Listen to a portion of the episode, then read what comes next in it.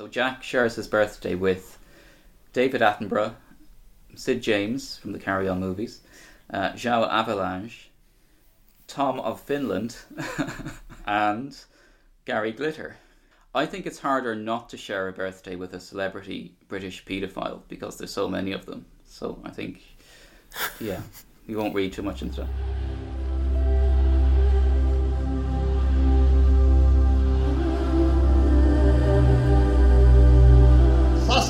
There! McGrath hits there!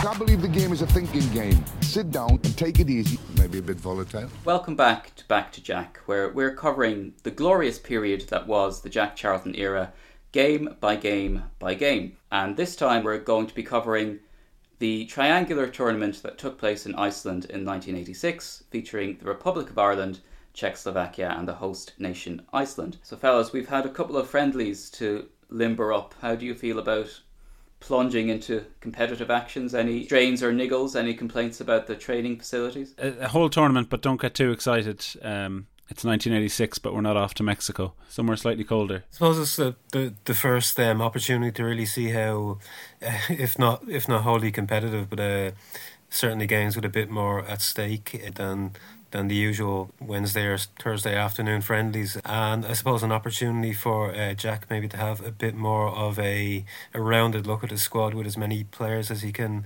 as he can fit into one pitch. and we're going to see plenty of them um, over the next two games, which take place just two days apart in Reykjavik. Now, this is obviously May 1986 that we're plunging into. There were two momentous events in Iceland in 1986. Um, in December, Presidents Reagan and Gorbachev met to discuss nuclear disarmament.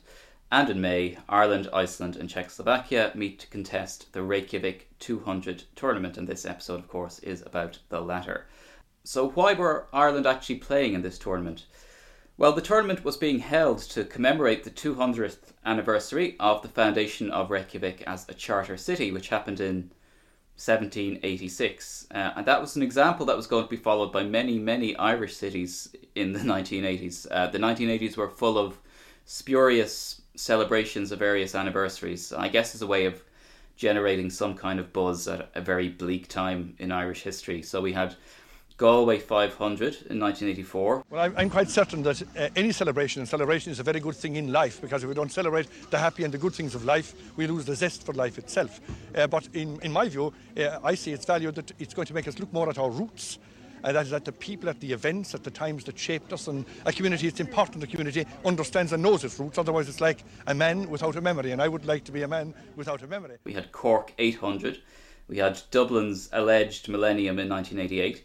Uh, and then, as usual, Mayo ruined everything by, by taking it too far. There was Mayo 5000 in 1993, which I think they dated from the age of some bones that they found in a bog. But I don't know if you remember that, John. Or... I didn't know that that was a, a thing now, to be honest, but um, not surprised at us trying to kind of up the prestige levels.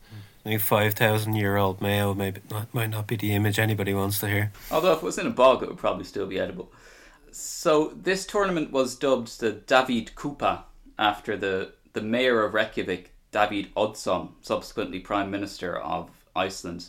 He was kind of like an, an Icelandic Alan Dukes. He was a, a pretty extreme free market libertarian and uh, hugely controversial, and his policies ultimately resulted in Iceland's massive financial crash in 2009. But uh, we're not going to dwell on that because we're back in the in the carefree and fancy free days of 1986, and we might just very quickly, before we plunge into the the cultural and sporting context of the time, we might just talk around the initial Irish squad. Yeah, it was heralded because it's it's the Jack is getting serious kind of before the European qualifiers that autumn, right, and the the Belgium game. He is placing a lot of emphasis on on this trip because he says openly that you know something Jock Stein once told him about coming into any club or national team setup is you don't really get to know players until you go away with them. So that's why he's very keen to have this opportunity. Um, and the initial squad that he names, and we might just uh, talk around this for a while because it's an interesting one, uh, both in terms of who's there and who isn't there.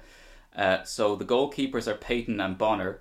The defenders are Langan, Anderson, Beglin, Hughton, McCarthy, Lawrenson, and Moran. Um, and then in midfield, or the midfielders in the squad, are McGrath, Brady, Whelan, Houghton, Daly, Murphy of Chelsea, Galvin, and Liam O'Brien. And strikers are Aldridge, Stapleton, and Robinson. So Sheedy is left out after pulling out of the previous two squads with injury. There's a little bit of a hint that that may be holding a little bit of a grudge against either Sheedy or his club. Sheedy does call Jack to tell him he's actually available, but Jack says he's picked a squad, and that's that. So John Burns not there. Uh, David O'Leary is not in the original squad.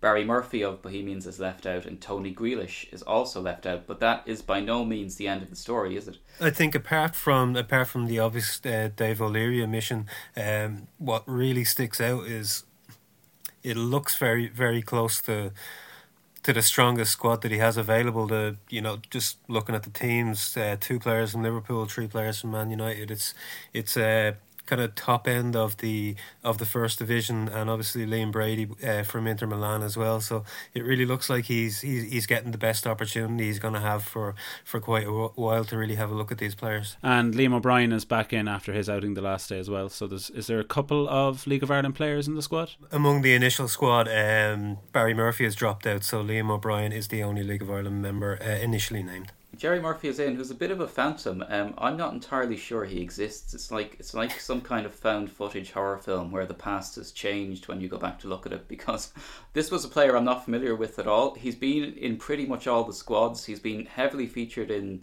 the media coverage of the games. Um, he will never make an appearance for Charlton, but far more controversially, um, the three Liverpool players in the squad they're going on what it becomes quite clear is just a squad holiday, an end of season jolly up to Marbella, and uh, they they are not making themselves available for this tour. And it's interesting uh, that we see Mick McCarthy is in the squad. Uh, he's in a similar situation. A planned Man City squad holiday in America. Uh, he opts not to go. Uh, takes up the call and uh, perhaps that might be the start of his redemption. Yeah, after not making the, the initial squad the last two games, but but starting both, it does seem to be a bit of a turnaround time for Mick. And then the two Oxford lads, Aldridge and Houghton, who have had two great games, have also decided not to go to the US. Uh, yeah, the Man United players will also be scrambling to get back from uh, a tour of, of Asia focused around Hong Kong. So they're making a, a serious effort to get back. So these Liverpool players have really kind of put a target on their backs by by um, refusing a call up. Liam Brady, he is allegedly injured in a Coppa Italia game and pulls out. Uh, Jerry Murphy, as we said, pulls out. Um, Jack calls up a number of replacements. So Shamrock Rovers' Pat Byrne is back in the squad. Um, Portsmouth captain Mick Kennedy he's uh, like like I guess many an, an Irish person of the time uh, or of his generation. He's Salford born, but his parents are from Kilmaley in in County Clare. Uh, he's as we said a, a, a left-footed hard man with a, a long throw and pretty notorious with referees. So he does sound like a, a Jack Charlton player, uh, a natural Jack Charlton player. One man who has located his passport and made alternative use of it. Uh, is David O'Leary, who, after being snubbed for the original squad, has ignored Jack's call up uh, after the, after all these these players pulling out. He's he's not making himself available, and he's off on a family holiday. And this does not seem to have gone down well with our hero. Sure, he was left out. So would you not book a holiday? I mean, what else are you going to do? Hang around waiting for Jack to call you up? I suppose it's one of those tests of loyalty, and it. Uh, after be, after being offered a route back into the squad and he and he's rejecting it, I think uh, that's not gonna it's not gonna play well uh, with Jack knowing everything that we know about him, and uh, perhaps it might take a little bit of work to to get back in the graces after that. You should have booked the holiday to Iceland and then you know best of both worlds. There is a, another addition to the squad, um, Niall Quinn of Arsenal, also uncapped, yeah. Also uncapped, a bemulleted teenage target man um, comes into the squad. And Jack makes a very pointed remark about N- Niall Quinn's inclusion. He said, Niall wanted to come, so he's coming. David O'Leary had made alternative arrangements. And this is a similar time. Um, I think it's actually the same occasion when Niall Quinn turned up to the airport to meet to meet the rest of the squad. Jack looks over to him, and the first thing he says is, "Oh God, we haven't picked him, have we?" Brilliant. Yeah. And in fact, Niall Quinn said he was genuinely worried for a while that, that he, he'd actually been called up by the under 21s and it was an error by his club, by Arsenal. but it was, of course, just Jack pulling the piss as he is, is wont to do. I would have thought that David O'Leary was, was on slightly shaky ground with Jack anyway. He's not that real hard case of a, of a centre half that Jack um, tends to prize. He, he's more of, I guess, a a cultured ball player. So is there an element here of Jack maybe looking for an excuse to, to discard him at this stage? Yeah, well, Jack Jack's made it clear that he that he wants Lawrenson and, and Moran, I think, as his starting centre halves, um, and that's that's after Moran kind of dropping out of favour with.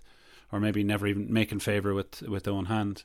So yeah, you would think that uh, if you're David O'Leary, you'd be chomping at the bit to get a chance, like Mick McCarthy. But you know, two different, very different types of players, as you said, Turlough, and one certainly more suited to Jack's philosophy. I think it may just be a not a test of loyalty, but certainly um, the fact that he's only he's only been in the job a couple of months, and a player comes along and offers him an opportunity to maybe maybe stamp his authority down and uh, create a bit of a precedent for for any other player that may wish to. Uh, to, to skip the odd friendly and, and go on a bit of a jolly or whatever.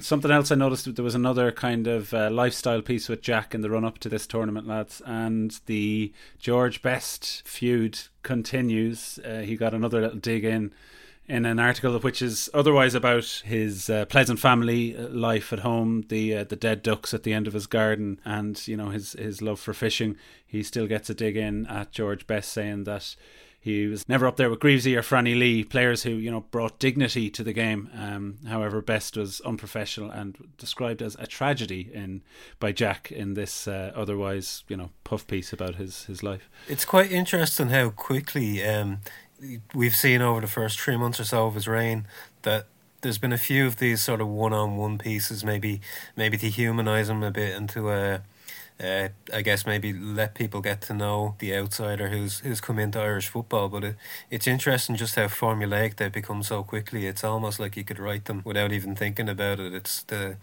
you know, the little bit of the fishing life, the the family man, World Cup winner, and also I hate George Best for some reason. yeah, exactly. No, I I think that's really interesting. That like th- there is this we all know the the the famous, possibly apocryphal "Where did it all go wrong?" George story, but but there is this element of, um, I guess, working class respectability about about pros of this era, and that you know that that kind of almost anything goes on the pitch, but you know being being respectable and, and, and upright and conducting yourself properly um, is is something that a lot of them prize, and, and it, not doing that is what really puts you puts you beyond the pale. And he makes he makes a point of contrasting himself with uh, with his brother Bobby, who was rightly regarded as one of the best players of his era, if not if not all time. And there was a contrast between his opinion of himself, which was you know just somebody a lumper who worked hard, and Bobby, who really made the best of his God given talent. And I think maybe even even ahead of that Wales game in March, I think Charlton maybe alludes to it a little bit in his characterization of um, Paul McGrath. He's he's too good a footballer to play at centre half, and maybe there's a little bit of the, the looking at the likes of uh, of his brother Bobby and seeing talent really realised, and looking at George Best and seeing wasted talent. I actually I got a phone call the following day from Oliver Reed and Alex Higgins. Yeah. He's trying out all this material. they, they both said to me, you looked all right to me. this, is a, this is part of this man's new career as a, as a stand-up act, as a stand-up comedian and an after-dinner speaker. So the team fly out from Glasgow. Uh, they land in Iceland, where there's 22 hours of daylight at this time of year. There's no alcohol, or there's no there's no beer. There's plenty of non-alcoholic beer. Um, beer has been banned in Iceland since 1933. You can still get spirits, so God knows what, what that's achieving, but uh, but that's what that's something of a nightmare scenario, particularly for the Manchester United squad of this of this time. I would have thought. But anyway, we'll leave them there in their in their hell of dry, perpetual daylight. Um, let's just take a quick breather to drink in some more of the atmosphere of kind of late spring, early summer of 1986. So, I guess the first thing we need to talk about is that there were four important finals that took place within the space of a few days uh, at the end of May. Um, we teased it on the last episode, but Shamrock Rovers do indeed complete their second consecutive double. Um, in front of 11,500 fans at Dalymount, they see off Waterford United 2 0. They just blow Alfie Hale's team off the pitch, really. Um, goals from Kevin Brady and a Noel Sinnott own goal in the first 15 minutes. It's not really a competitive game after that. So, Jim McLaughlin's record in the Republic since 1975, the Rovers manager, He's won six leagues and five FAI Cups, but by his all account, he's he, by his own account, he's still haunted by losing the 1984 final to UCD. So very high standards there. Um, but within a couple of weeks, McLaughlin will be gone. He's off back to his hometown of Derry as general manager, uh, supposedly, with Noel King staying on as manager. That might sound like a bit of a lateral move, but Derry was a huge draw, particularly for a, a you know a native of the city. Uh, they just come into the league this season and they had average attendances of 8,000, which was higher than most football league clubs in England at this time, even in Division 2. So, you know, there was something really exciting exciting happening there and you can see why Jim McLaughlin wanted to be a part of it, but he was turning his back on really the most successful period, um, certainly in the modern history of Shamrock Rovers. Well, the fact that they won so much in such a short period of time is incredible. But um, the that Waterford United side was really, uh, really a coming side at that time under um, under Alfie Hale, and uh, yeah, I think it was impressive that they were able to keep up such a standard against the teams of that ilk and and the likes of Galway and, and Cork City, who were quite strong at the time too. It was a it was quite a competitive league, but uh, I think as as we touched upon uh, last time out, it was getting a little bit boring for even some Shamrock Rovers fans. So that put a cap on the League of Ireland season, but something that was still very much ongoing that we flagged in the last episode was the World Snooker Championship at the Crucible. Um, Ireland's champion, Dennis Taylor, had been knocked out early. In fact, the, the World Snooker Championship was closely followed on its heels by the European Cup final, and both of these would see two lads from sort of the eastern half of London going down to shock defeats because Joe Johnson beats Steve Davis 18-12 at the Crucible um, in the final of the World Snooker Championship. Joe J- Johnson, the 150 to one outsider. The crowd here at the Crucible are going mad for Bradford's Joe Johnson.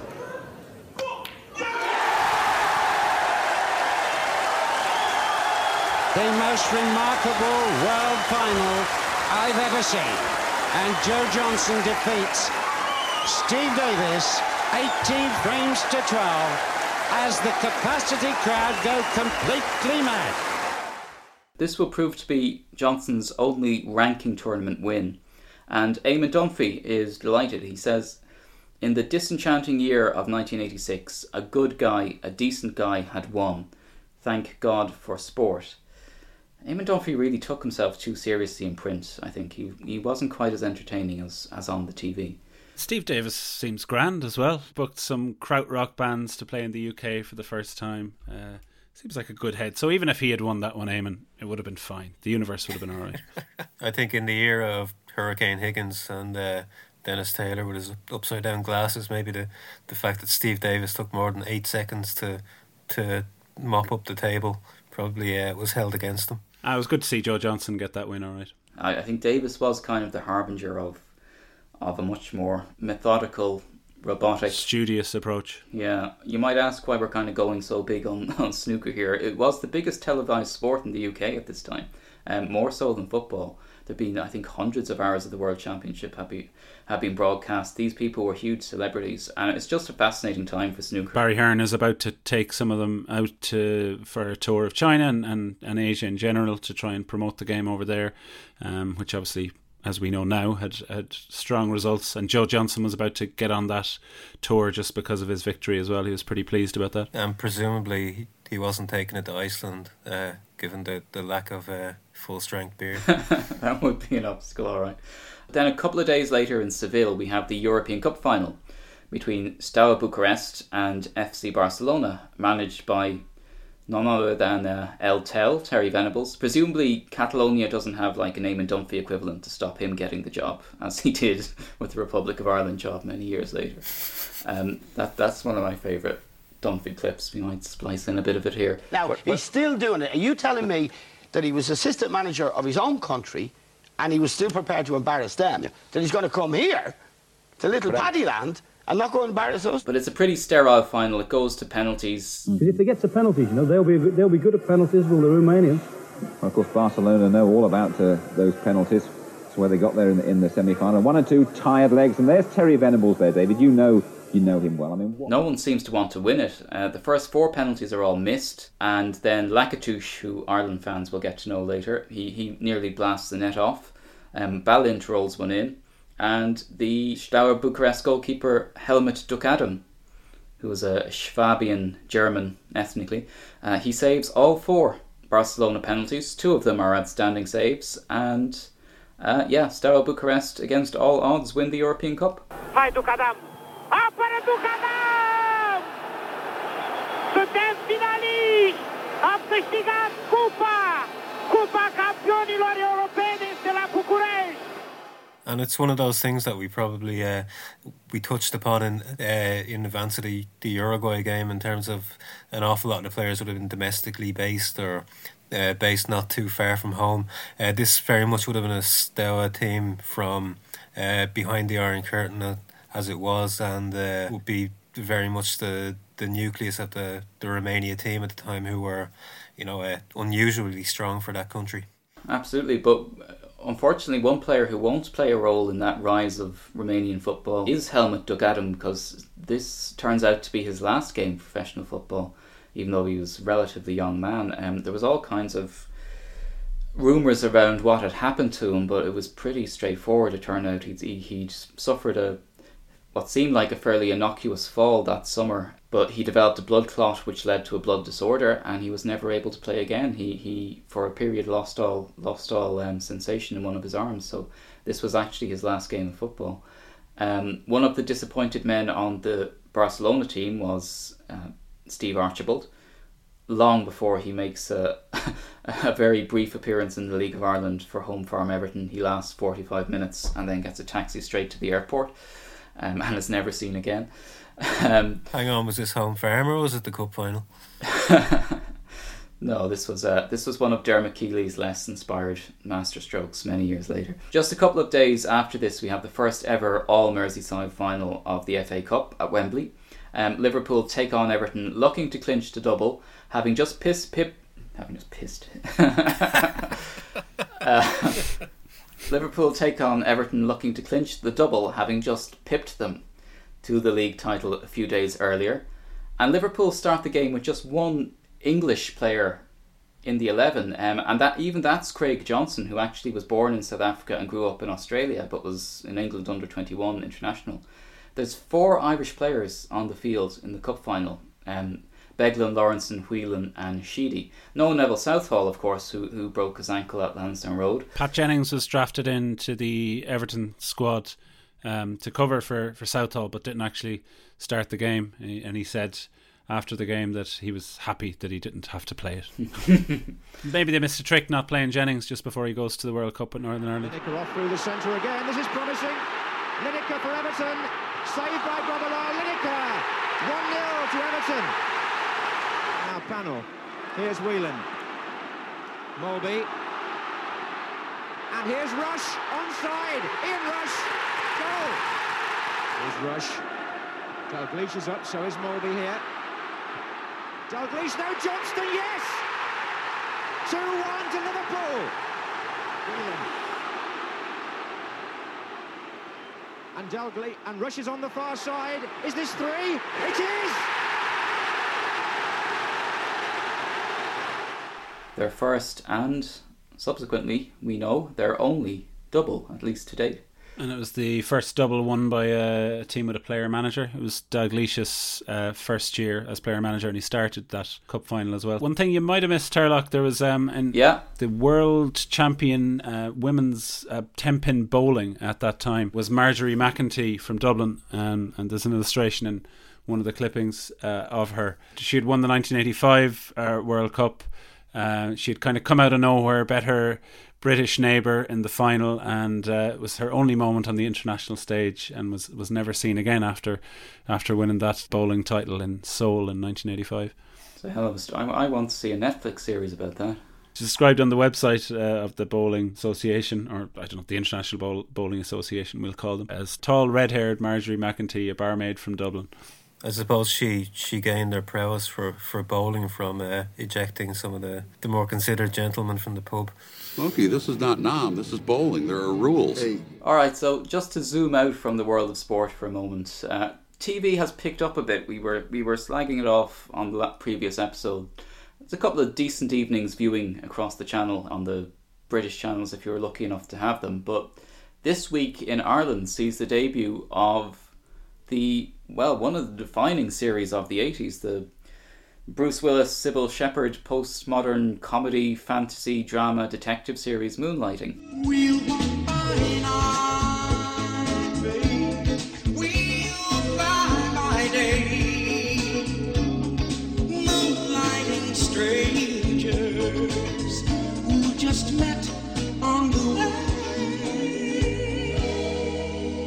There's no indication as yet to the popularity it's going to enjoy. In fact, in one of the, the listings, uh, Bruce Willis is, is named as Bruce Wallace.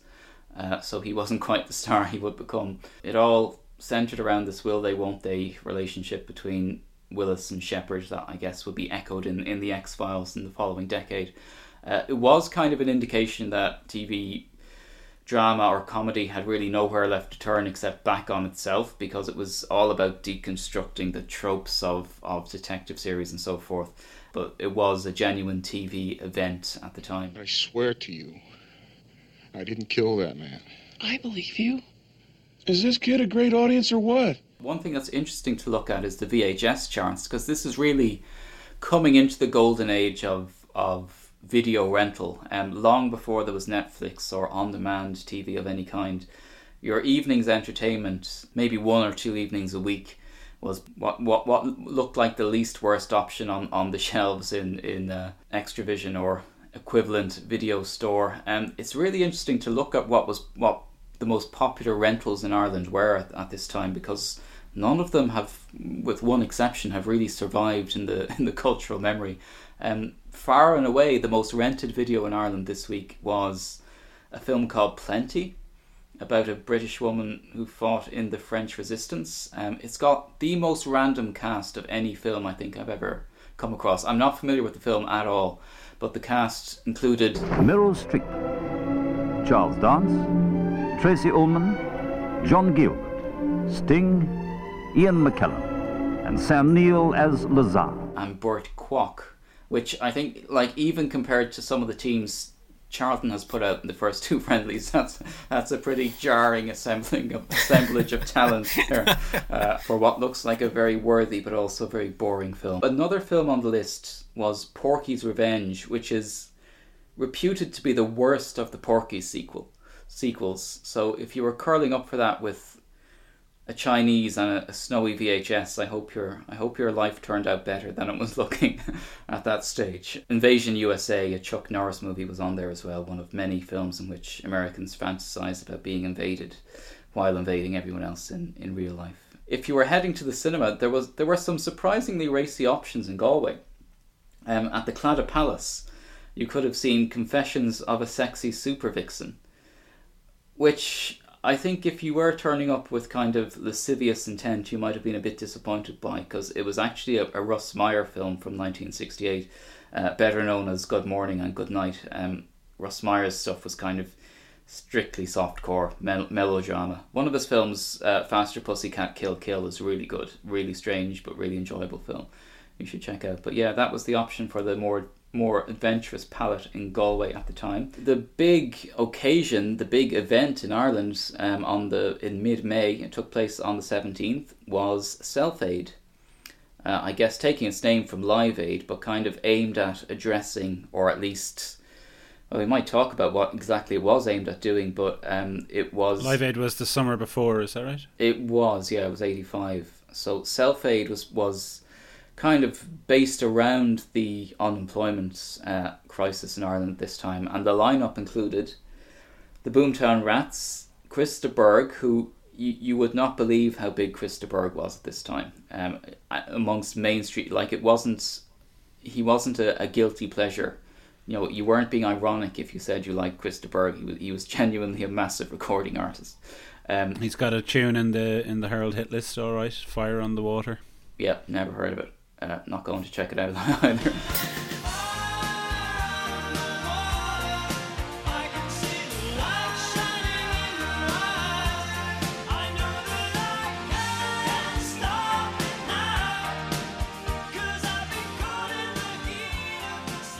There's the Chieftains, Clannad, Dae Elvis Costello, Rory Gallagher, In Tua Nua, Christy Moore, Van Morrison, The Pogues, Thin Lizzy, um, the headline act U2, but also, as you can't keep them down, Stockton's Wing.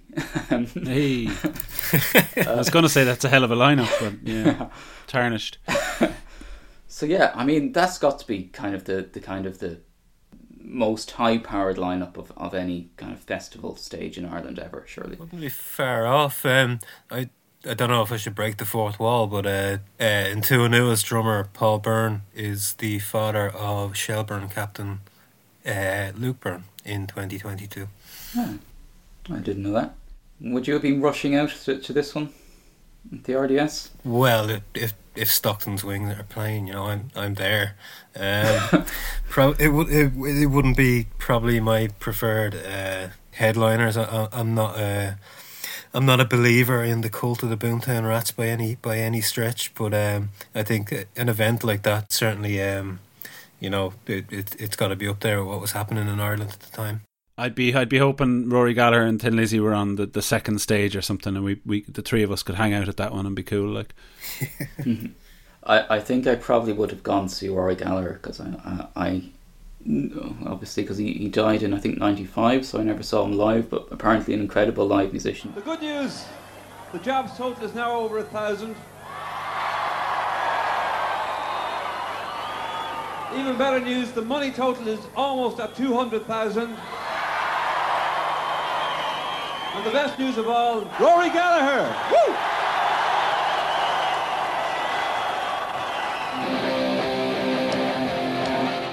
It's certainly a deeper lineup than maybe the uh, the infamous Dalymount Park uh, Bob Marley gig. Maybe there's more for the for the afternoon crowd there. Well, given that this was at the RDS, um, Leinster Rugby might might put like Bob Geldof on a on a shirt for their next European campaign. Oh God, it's a great lineup, but I think this whole event is kind of typical of the politics of the time. It was all around we want to shift away from what they would have considered handouts to people starting their own businesses, and that's what the money would would go towards. It was real kind of prime neoliberal stuff, and some of the stuff in the in the papers around it was hair raising, like talking about the culture of entitlement and all this nonsense around welfare recipients. So, it, like, I'm sure it was a good impulse. It's a great lineup, but I think a bit ill-conceived politically.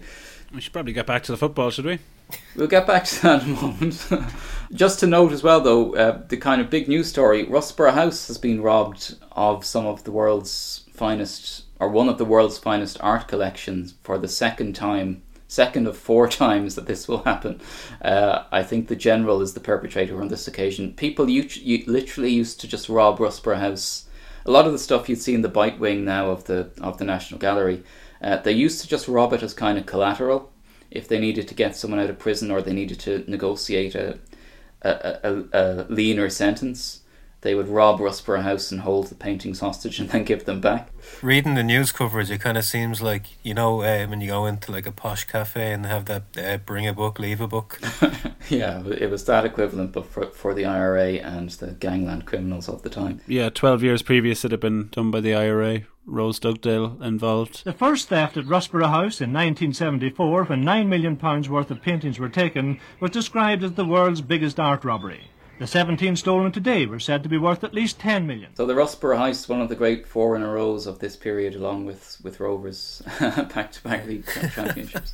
we'll plough on grimly through the the perpetual daylight of Reykjavik at the end of May for this somewhat inauspicious tournament. And the first talking point really is that Packy Bonner is in goal because he's he's had a good run into the season with Celtic. I think he's had six consecutive clean sheets, but he's by no means kind of the, the people's favourite or, or certainly the media favourite. Um, I think a lot of people think uh, would have questions about his, his abilities at, at this level. Yeah, didn't cover himself in, in, in glory for that Uruguay goal, um, but yeah, we don't need to dwell on that. Mm-hmm. And then we have a back four of John Anderson stepping to right back. He'd played previously at centre half for Jack. Chris Hughton at left back, and then Kevin Moran and Mick McCarthy. Yep, makes sense. Uh, I think Jack wanted to probably see Moran and Lawrenson, but uh, McCarthy is just all pervasive at the, uh, at this moment in time. Mick McCarthy, and he's got himself into the squad and seems to be a, a dedicated soldier for for Jack. In the middle of midfield, as we said, we have Paul McGrath and making his debut Mick Kennedy. If you saw Giovanni Trapattoni go away to Iceland and, and play two defensive midfielders, you might you might be wondering a little bit. So yeah, team with a few amateur players in there. Um, there's four students, an Adidas sales manager, and a and a policeman in in that uh, Iceland team that we're coming up against. So maybe throw in an old CAM. I can I can almost see the Sky Sports graphic with all, all of their jobs: bin man and gas fitter. Gas fitter, of course. Yeah, yeah. yeah. Well, actually, the, the, the Icelanders, I'm going to talk about their team in a second, but they seem to be a bit more elevated than Gas. Iceland just comes across like like a town in a cartoon or something where everyone has, has sort of multiple roles because there's only so many characters they wanted to draw. Quite a few of their players are, are have legal backgrounds and are some are pra- at least one's a practicing lawyer. Bit different from the from the gas fitters and, and carpet fitters of, of Irish football of this time. Um, but anyway, yeah, the, the, the wide players in the Irish lineup are Houghton and Galvin, both pretty pretty attacking. Galvin, an out and out winger, I would say. Um, Houghton, not so much, but certainly a, a, very attacking wide player. And up top, making his 50th appearance for the national team, captain on the day, is Frank Stapleton, um, paired with John Aldridge. So, as you were saying last time, Dave, this kind of it's, it's really intriguing pairing to see how they, they kind of bounce off one another. Yeah, I think it's a it, it's a combination that that Jack uh, before that Wales game uh, when he came into the job he, he he sort of said that that's really what he wants to look at. I think Stapleton uh, still at the, you know still at this point um, maybe uh, his Manchester United uh, days were kind of winding down a little bit, but he was still very much Ireland's number one, number nine. And John Aldridge was the, the younger player coming in, the, the player with potential at, at a, a lower level club, I suppose, but a player had a, a little bit of success coming in as well. So it was an intriguing combination. I think uh, one that although there weren't an awful lot of eyes on the game, I think uh, certainly from maybe a journalist's point of view, the, the the small number who went out to Iceland, I think they would have been intrigued by the possibility. And and yeah, as, as we were saying, Iceland may be maybe not the most vaunted of opponents, and, and a happy hunting ground for Ireland. Uh, in in recent years, in fact, Ireland's last competitive win had been in Iceland in Reykjavik, three 0 in September nineteen eighty three. Uh, but of that team, only Stapleton, Moran, and Hughton are lining out here. So as for Ireland's opponents, um, Iceland had been in a hellish qualifying group for the 1986 World Cup with Spain, Scotland, and Wales, but they were competitive. They actually beat Wales 1 0 at home and only lost 2 1 away.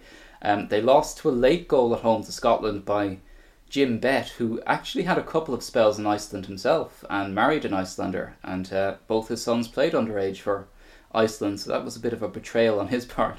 Um, and they lost twice uh, 2 1 to Spain after leading in both games. So um, they were by no means a, a write off as an international team. Um, their manager, their new manager, in fact, was Siggi Held, the former West German international and a Jack's opponent in the 1966 World Cup final. But there was a real missed opportunity for banter here because when the job came up, the final two candidates were Siggi Held and a certain Mr. Eoin Hand which would have been a hell of a reunion um, at this early stage. Um, Held, incidentally, was not short of a few bob. He's a landlord with 300 properties in Germany, which eye-watering now if he still has them to think how much how much they're worth. The Icelandic team, as we said, they, they do have some big names for the time in it. Um, Sigurdur Jonsson, uh, of Sheffield Wednesday. Uh, he made his international debut at the age of 16, um, and he'll be he'll subsequently sign for Arsenal a few years down the line. Um, Ormslev of Fram uh, was previously in the Bundesliga with Fortuna Dusseldorf, and then up top is where the real strength really is in in, in the side. Um, they have Peterson of Hercules in, in Spain, an ex Feyenoord and Anderlecht striker, and I guess the real star, one of the one of the greats of Icelandic football, is Arnar Gudjohnsen of Anderlecht, prolific striker in, in some really decent Europe, European leagues, and of course, if we allow ourselves a little peek into the future, um, the father of Eidur Gudjohnsen. And his grandson, Sven Aron, is playing in Sweden as well, another striker. So nice little legacy they have there of goal scorers. Arnar and Eidur's careers did actually overlap, and one of Arnar's great ambitions was to play for Iceland alongside Eidur. Um, but in fact, Eidur made his debut replacing Arnar against Estonia in a game many years later. Uh, and so that seems a bit cruel to me, but they never got the chance to be on the pitch together for the national team. So we're about to kick off in front of about 5,000 fans um, at the stadium with an unpronounceable name in, in Reykjavik. Bright start from Ireland. Anderson and Houghton working well down the right hand side. After seven minutes, Anderson um, gets forward and, and gets a shot in from range, but it's well held by the Icelandic keeper, Sigurdsson. A few minutes later, a long, long ball from Moran, uh, heralding the future there, maybe headed down by McGrath and uh, Galvin fires into the side netting um, from an acute angle on the left. 12 minutes in, it's coming thick and fast. Uh, Gudjohnsen runs on to Pedersen's flick on. Um, he goes round Bonner, but uh, puts the shot wide. And Gudjohnsen has yet another chance just a few minutes later after 15 minutes. Um, but his volley is well held by Bonner. As the first half progresses, uh, Houghton is looking dangerous down the right. He pulls a cross back from the byline and uh, Aldridge dives, but uh, narrowly wide with his header. And after 35 minutes, Houghton provides again. Uh, from a free kick, he whips it in actually, very dangerous. Um, cross to the back post. McCarthy nodded it down, and uh, McGrath a kind of a spinning left foot volley for his first goal for his country. Uh, nice, tidy set piece, lads. Yeah, I suppose um, harbinger of things to come as uh, as we uh, as we mentioned earlier. It's uh, very much a, a by the book. Um, we'll see it more and more. It's described as a, a British style goal. I think it's very much that. It's uh, not route one because it's a cross, but it's very uh, very simple but very effective and uh, you know, terrific finish for your first for your first international goal by Paul McGrath. Maybe a little bit vindicating that decision from from Jack Charlton not to not to just play him at the back end, to give him more of a, a role where he can play a bit of football. Yeah, so Ireland's tails are up, and a couple of minutes later have another chance through Anderson, who's bombing forward from right back, but he's just fires narrowly over. But Iceland hit back on 40 minutes. Uh, Gudjohnsen crosses to the far post from the right hand byline, and Bonner rises to catch it, and under no pressure, kind of seems to drop it just, yeah, drop it over the line, um, and that's an own goal. I suppose, created by Gudjohnsen, but um, an absolute dog's dinner made of it by Packy Bonner there. And we've already we've already established ourselves as um, as Bonner's biggest critics in the in the early days of, of the Charlton era, and I think uh, on that occasion we've been we've been vindicated somewhat, and I think uh, a few more people might uh, might agree with us at the time. But as you say, John, that's the the, the last action of the first half, um, or the last significant action. So deeply disappointing in a, a game which Ireland have, have thoroughly dominated um, that really a, a, needless goalkeeping error is sending them in level. I certainly think what what's a, a common feature between the Uruguay game, particularly the, the second half of the Uruguay game and um, uh, the Iceland game to date, is apart from apart from a couple of half chances there for Iceland before before the goal, it's very much all Ireland. It's maybe not attacking in waves after wave, but the the key moments are more or less dominated by Ireland at the time, and it's it's, it's I think it's indicative of uh, of Charlton's approach. It's keep it very tight and uh, you know stop the other team playing, and when you do get a chance, you you really take it and. And over those two games, it does seem like Ireland have a, a fairly a fairly decent con- conversion rate and a fairly decent rate of uh, of actually creating half chances and and decent chances. Um, so there is a halftime substitution there. Chris Hughton's picked up an ankle injury. So Pat Byrne, who uh, seems to uh, not be hugely meant in favour, but he, he seems to come in for, for the odd uh, the, the odd appearance uh, early in the Charlton era. He goes into right back with Anderson moving across to the left certainly he, he, he seems to start the second half well. Again, a, a long ball forwards knocked down by Stapleton. Ray Houghton swivels the fire and he puts it just wide from a from a, a, a tight angle. Uh, shortly afterwards, um, Joe Worrall, the, the referee that we uh, that we maybe don't have a great a great history with, misses a good penalty shout for an Icelandic uh, handball. Uh, Ireland now all over Iceland. Um, Shortly after that, Galvin finds Stapleton, who makes space and lashes a left foot shot off the crossbar from more or less 30 yards. Ireland are very dominant, defence is under no pressure at this point. Final 20 minutes, McGrath tries a shot from distance and pulls up what looks like a hamstring injury, and he's replaced by Gerry Daly for his 46th cap, four away from that, um, from that elusive uh, testimonial. And with 15 minutes remaining, Ireland regain the lead. Kennedy's corner is headed away, met by uh, Gerry Daly on the volley, 25 yards out. His shot is blocked, but he re- reacts instantly to, sh- to, put the rebound into the goal through Sigurdsson right into the middle. Uh, what do we think about that, lads? Through Sigurdsson is, is right. It's like very bad goalkeeping for that rebound volley uh, from Gerry Daly. So not, it's not just Pat Bonner we're going in on here. It's uh, I think it's goalkeeping standards in general. Gerry Peyton might just be looking on and saying, "What are these Egypts at?" Ireland certainly aren't complaining, and nor is Gerry Daly. I think this is, I think, his 13th international goal, which, as we said last time, is a hell of a record for a midfield player or for any player, frankly, in, in the Republic of Ireland colours. And coming towards the end of the game, uh, second sub or the first sub for Iceland, Gudni Bergsson comes on for August Mar Jonsson. Um, he'll go on to be the president of the Icelandic FA. Um, six minutes some time, Niall Quinn, third sub, is not, comes on for John Aldridge. He comes on for his debut, having a having not been sure if he was even in the squad in the first place. Uh, Quinn has a chance for a debut goal just three minutes later as the Kings uh, the keeper is off his line. This time, uh, Sigurdsson gets lucky as the lob goes over the bar. Uh, game over, Ireland win 2 1, and it's the first victory outside of Ireland since 1984 when Ireland beat China in Japan. But yeah, th- after the game, while it's a great result, a, a rare win away from home for Ireland, um, things are looking a bit ominous for Paddy Bonner because Jack says it was a stupid goal to give away for an international class goalkeeper. But yeah, then uh, he says then that that uh, Bonner will start the next game against the Czech, against the Czechs, but then um, he goes back on that and doesn't decide to start Packy Bonner. I think he was always going to give Peyton uh, at least half a game anyway, so maybe it just worked out that way anyway. But certainly he wasn't pleased by uh, what I think we can we can call safely at this stage a trademark Bonner howler.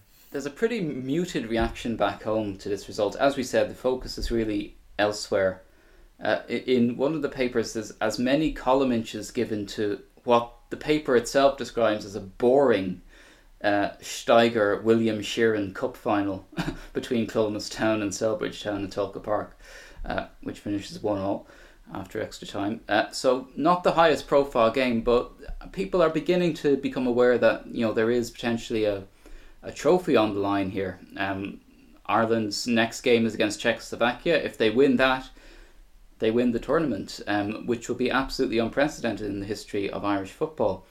And as we said, uh, Bonner is the highest profile casualty, and you know that could be that could be fatal, that could be permanent, because Gerry Peyton is back in the team for the Czechoslovakia game. The rest of the team, Pat Byrne, incredibly is retained at right back uh, a position I don't think he'd ever played before. The central defensive pairing of Moore and McCarthy, Moran and McCarthy stays as it, as it is with John Anderson left back, and then Mickey Robinson comes in on the right side of midfield, uh, a veteran striker, um, with Paul McGrath and Ray Houghton on this occasion in the middle.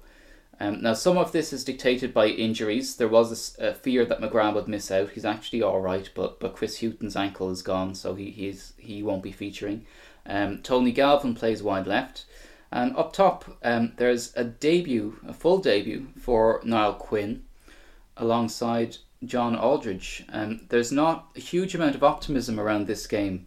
Uh, in the Herald, Noel Dunn says that the Czechs will be too strong, or the Czechoslovaks will be too strong for Ireland. Czechoslovakia have been in a really tough group for 1986 World Cup qualifying with West Germany, Portugal, Sweden, and Malta. They finished fourth, but just two points off qualifying. It was really two terrible results in a couple of days that, that scuppered them. They, they had a disastrous draw in Malta and then lost 5 1 to West Germany in the space of about 10 days, um, which was decisive in keeping them out. Their manager is Josef Masopust, who was a, a star of their legendary 1962 team um, when they were beaten finalists in, in the World Cup final. And as for their, their starting 11, um, Stanislav Levy plays for Bohemians. Not not the Irish Bohemians, but the Czech Bohemians. So there is a bit of a Bohs Rovers um, clash going on here with him and, and Pat Byrne. yeah, other players of note, or at least one other player of note um, in the Czechoslovak side is Luboš Kubik, who had a good career around Europe, but he was destined to become Torquay's second worst manager after Basil Fawlty because he got them relegated out of the league for the first time in 79 years, I think. Um, but that's all ahead of him as this game kicks off. Ireland kick off the game with a front two of Niall Quinn and Hólmfríður Karlsdóttir, who is the 1985 Miss World. And she's invited to ceremonially kick off the game with what with Niall Quinn. Yeah, yeah. She's known as Hofi, which is is not a very Miss World name. Um, sounds more like like a Bavarian peasant or something. Can't believe Jack dropped Frank Stapleton for her. well, he actually dropped John Aldridge, but uh, was that like just a ceremonial tip off, and then and then she runs off, and we have another tip off kind of job? I presume so. She did actually like literally kick the game off with with Niall Quinn. It's just some come down for Frank after being captain in the first game and then dropped for. a model who's not even eligible. He's actually replaced by a remote control car in the next year as well. um, well, she and Jack are the only world champions at the game, so I guess uh, I guess he felt a certain king- kingship there. The game kicks off with Czechoslovakia looking pretty sluggish. Um, Ireland are going very long, as we've seen. Czechoslovaks playing slow, intricate passes, and Ireland really getting amongst them and, and causing them serious problems. Um, I'm I'm just kind of amazed at the intensity that's described of this performance, given the length of the season. Like, given that some players have been basically living on planes for a month, and, and given the you know the physical nature of football at this time. So Jack certainly seems to have rallied the team into some kind of shape. They're they're playing for him. Mick McCarthy leading on the pitch as well as he's captaining, uh, in, because Stapleton's on the bench. Quite a turnaround for a man that wasn't in the first two squads. But yeah, the the real the first chance of the game actually goes to Czechoslovakia, and it's a good save from Gerry Peyton. He tips a shot wide by from Siva. Um, and 12 minutes in, we see a repeat of that free kick routine. Houghton fires one across, and uh, Mick McCarthy comes steaming in from deep. He flashes it across the goal, but John Aldridge somehow heads it straight at Ludek Miklosko, who towers over Niall Quinn even from about two yards out. So, yeah, it, it just doesn't seem to be clicking for Aldridge with, with international football. Um, and it, it's baffling because he scored I think well over thirty goals in in the in the, the league season just finished. Maybe still rattled from being dropped for the kickoff. yeah, I hope he would have put that one away for sure, um, even with her tiara on. um, but just a minute later, um, a Houghton free kick finds Aldridge free on the right. Uh, he this time puts over a, a, decent cross, and again the header this time from McGrath is straight at Miklosko. Um, McGrath has another chance after 20 minutes. He shakes off some pressure uh, but fires in a shot which is well saved. And then McGrath has a third chance in the space of about 10 minutes. Houghton and Anderson link up really well to put him in, but um, his fierce shot is very well saved again. Then, five minutes before half time, another unusual set piece taker, uh, Kevin Moran takes one, presumably from deep. Um, it puts Niall Quinn clear of the offside trap on the left, and he pulls the ball down nicely but blasts it just wide of the far post. And that's it for the first half. Um, Ireland's high tempo approach with a patchwork team is causing Czechoslovakia some, some serious problems. Um, Moran and McCarthy looking very solid at, at the at the back, and yeah, we could be 45 minutes away from silverware here. Ludek Miklosko as well, four years before he joins West Ham. Bit of a Premier League legend, really, isn't he? Yeah, very familiar figure to Premier League watchers of a certain age. So at halftime we have a we have a, a significant change as as Mick Kennedy comes on for Anderson, uh, and again we have now really two out of position fullbacks. We have uh, Pat Byrne on the right and Mick Kennedy, who's a, a midfield player, albeit a left-footed one, coming in to play at left back. Robinson goes into central midfield and Houghton goes uh, into his more natural position wide on the right. Uh, but that doesn't satisfy Jack because just 10 minutes into the second half, he makes another substitution and Frank Stapleton is at last on for his 51st cap, um, replacing Niall Quinn. And an hour into the game, we have one of the most decisive incidents of it. Uh, McGrath and McCarthy are kind of harrying the Czech Czechoslovaks in their own half. Again, a, a, trademark of Jack's era. They hustle the ball back, and McGrath's crossed hits Straka on the arm. It looks like a pretty harsh award um, to a lot of a lot of uh, reporters and onlookers at the game, of which there were probably only a thousand. It was it was a very sparsely attended match, um, but the penalty is given, and this is the opportunity for John Aldridge really to write himself into the into the history books. It's a, it's a chance to score the goal that might well clinch Ireland's first ever piece of silverware. Um, noted penalty taker, noted penalty scorer. This time, not so much. His pretty weak penalty is well saved by Miklosko, and the chance is gone. He just can't seem to to buy a goal at this level. Is this entirely psychological? Do we think? Does feel like that at this point, doesn't it? Somebody who's been scoring all season that's just, yeah, can't break his duck for for international. Perhaps the step up in levels. Um, maybe not so much now, but certainly um, I know he's played in cup finals and that. But the the step up to international level at that point might just be a, a little bit daunting. There's at this point there's a really notorious incident where Mick Kennedy on just his second appearance for the national team, he goes in incredibly hard and incredibly high. I mean, high is is putting it mildly because his elbow is actually what's involved. Um, he smashes Levy across the face. Uh, he, I think, possibly breaks his nose. There's certainly blood spurting everywhere. Um, Levy is literally spitting teeth out on the pitch.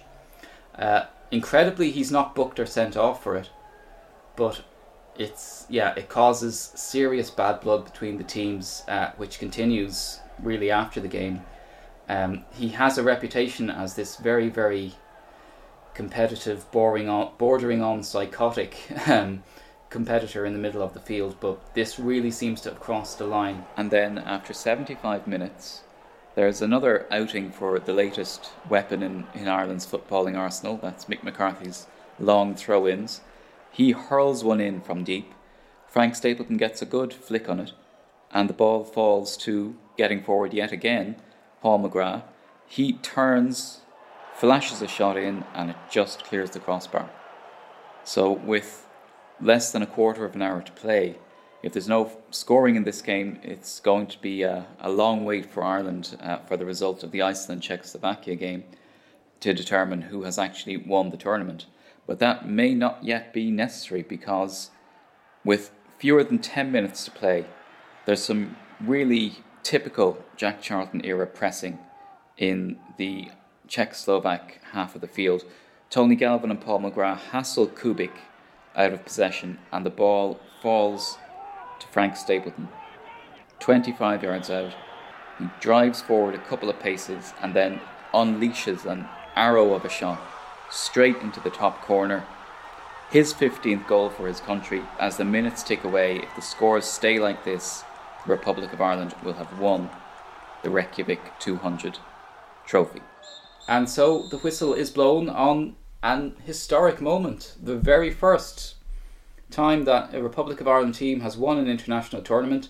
There may have been a thousand people in the stands, there may have been absolutely no one outside of um, a certain segment of the Irish footballing uh, public interested in the outcome, but you can't argue with silverware, and um, in just his fourth game in charge, Jack Charlton has secured it.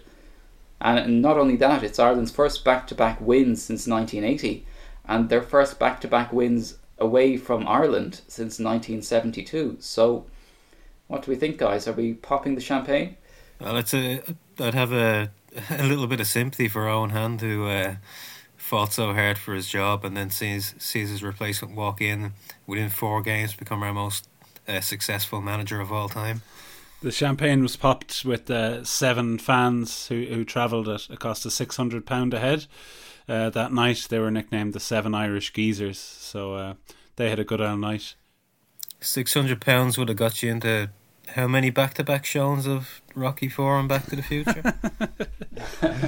all that said, and all jokes aside, I mean, there is an art to winning. I think, and if you got whether it's the World Cup or a three-team tournament, Irish teams aren't used to you know going there with that objective in mind and coming out with with silverware. Psychologically, even this is a really significant milestone for Jack. Well, I suppose on in terms of coming away with silverware, I think the the immediate concern was um, that the they wouldn't come away with silverware because the tournament wasn't over and they were scheduled to leave before before the final game. I think they got their medals that night, though. They were rushed rushed to them. Jack and Captain Mick McCarthy on the day. Uh, Captain Mick McCarthy gave their medals to legends Charlie O'Leary and, and Mick Byrne.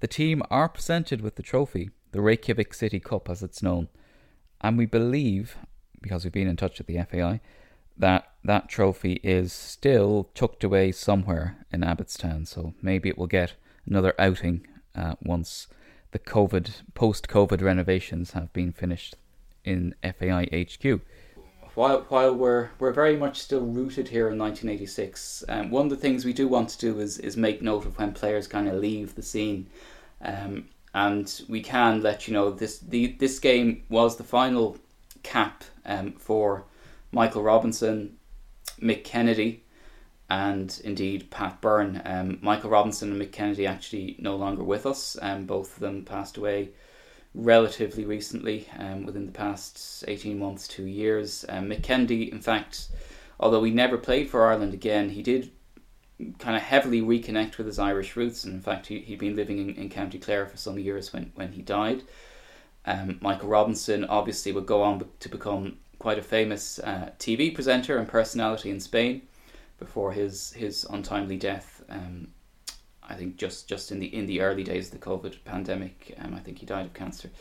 So yeah, two players uh, with I guess very different lengths of their careers, but both worth commemorating. Um, we should say about Mick Kennedy as well. It has been suggested that the reason Mick Kennedy never played for Ireland again was because of what he did in this game. Um, that you know that, that, that very violent incident with with Levy, um, that Jack Charlton felt it had crossed the line that Jack, you know, Jack was a, a fierce competitor, but not too impressed by outright thuggery of this type. Um, in subsequent years, Jack will say that's half the story. He just he felt he had better options, but um, that he, he hadn't been impressed by that incident. And uh, yeah, that was part of the reason that, that Kennedy was never selected again. That surprised you guys that Jack t- taking that approach? No, it, it, I guess it comes back to um, to what we spoke about uh, with regard to maybe George Best at the top of the discussion beneath everything else, and maybe his own uh, lack of belief in his own talents. He was, uh, above all, I think he, he had quite a, a streak of moralism in him, and I, I do think something like that would uh, would go against his own uh, his own view of of sportsmanship and uh, the way things should be done. Yeah. And, and also again just to give it just to cheat a little and give an insight into the future um this is Pat Byrne's uh, last game for Ireland, and Liam Tuohy's prediction will come true. In fact, after this day, which bear in mind was May 1986, no League of Ireland player will represent the national team again until Glenn Crowe in 2002.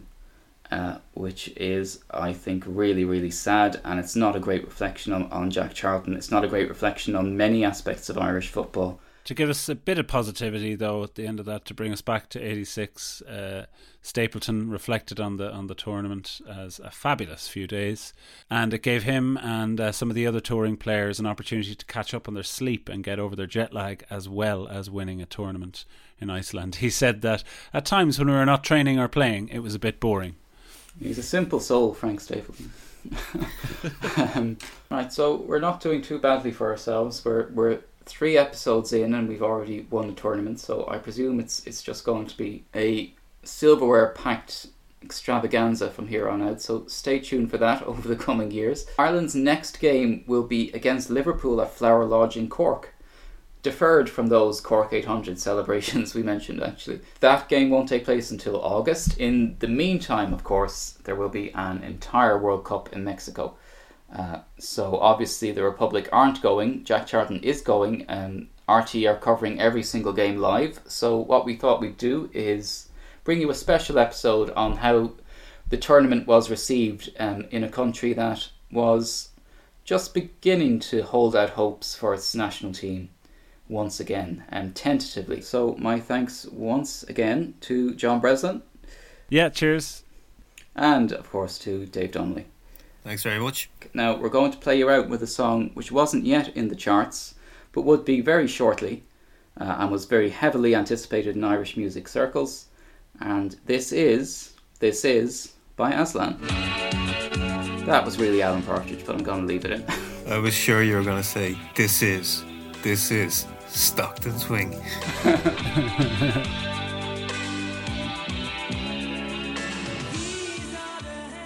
and up yours as well.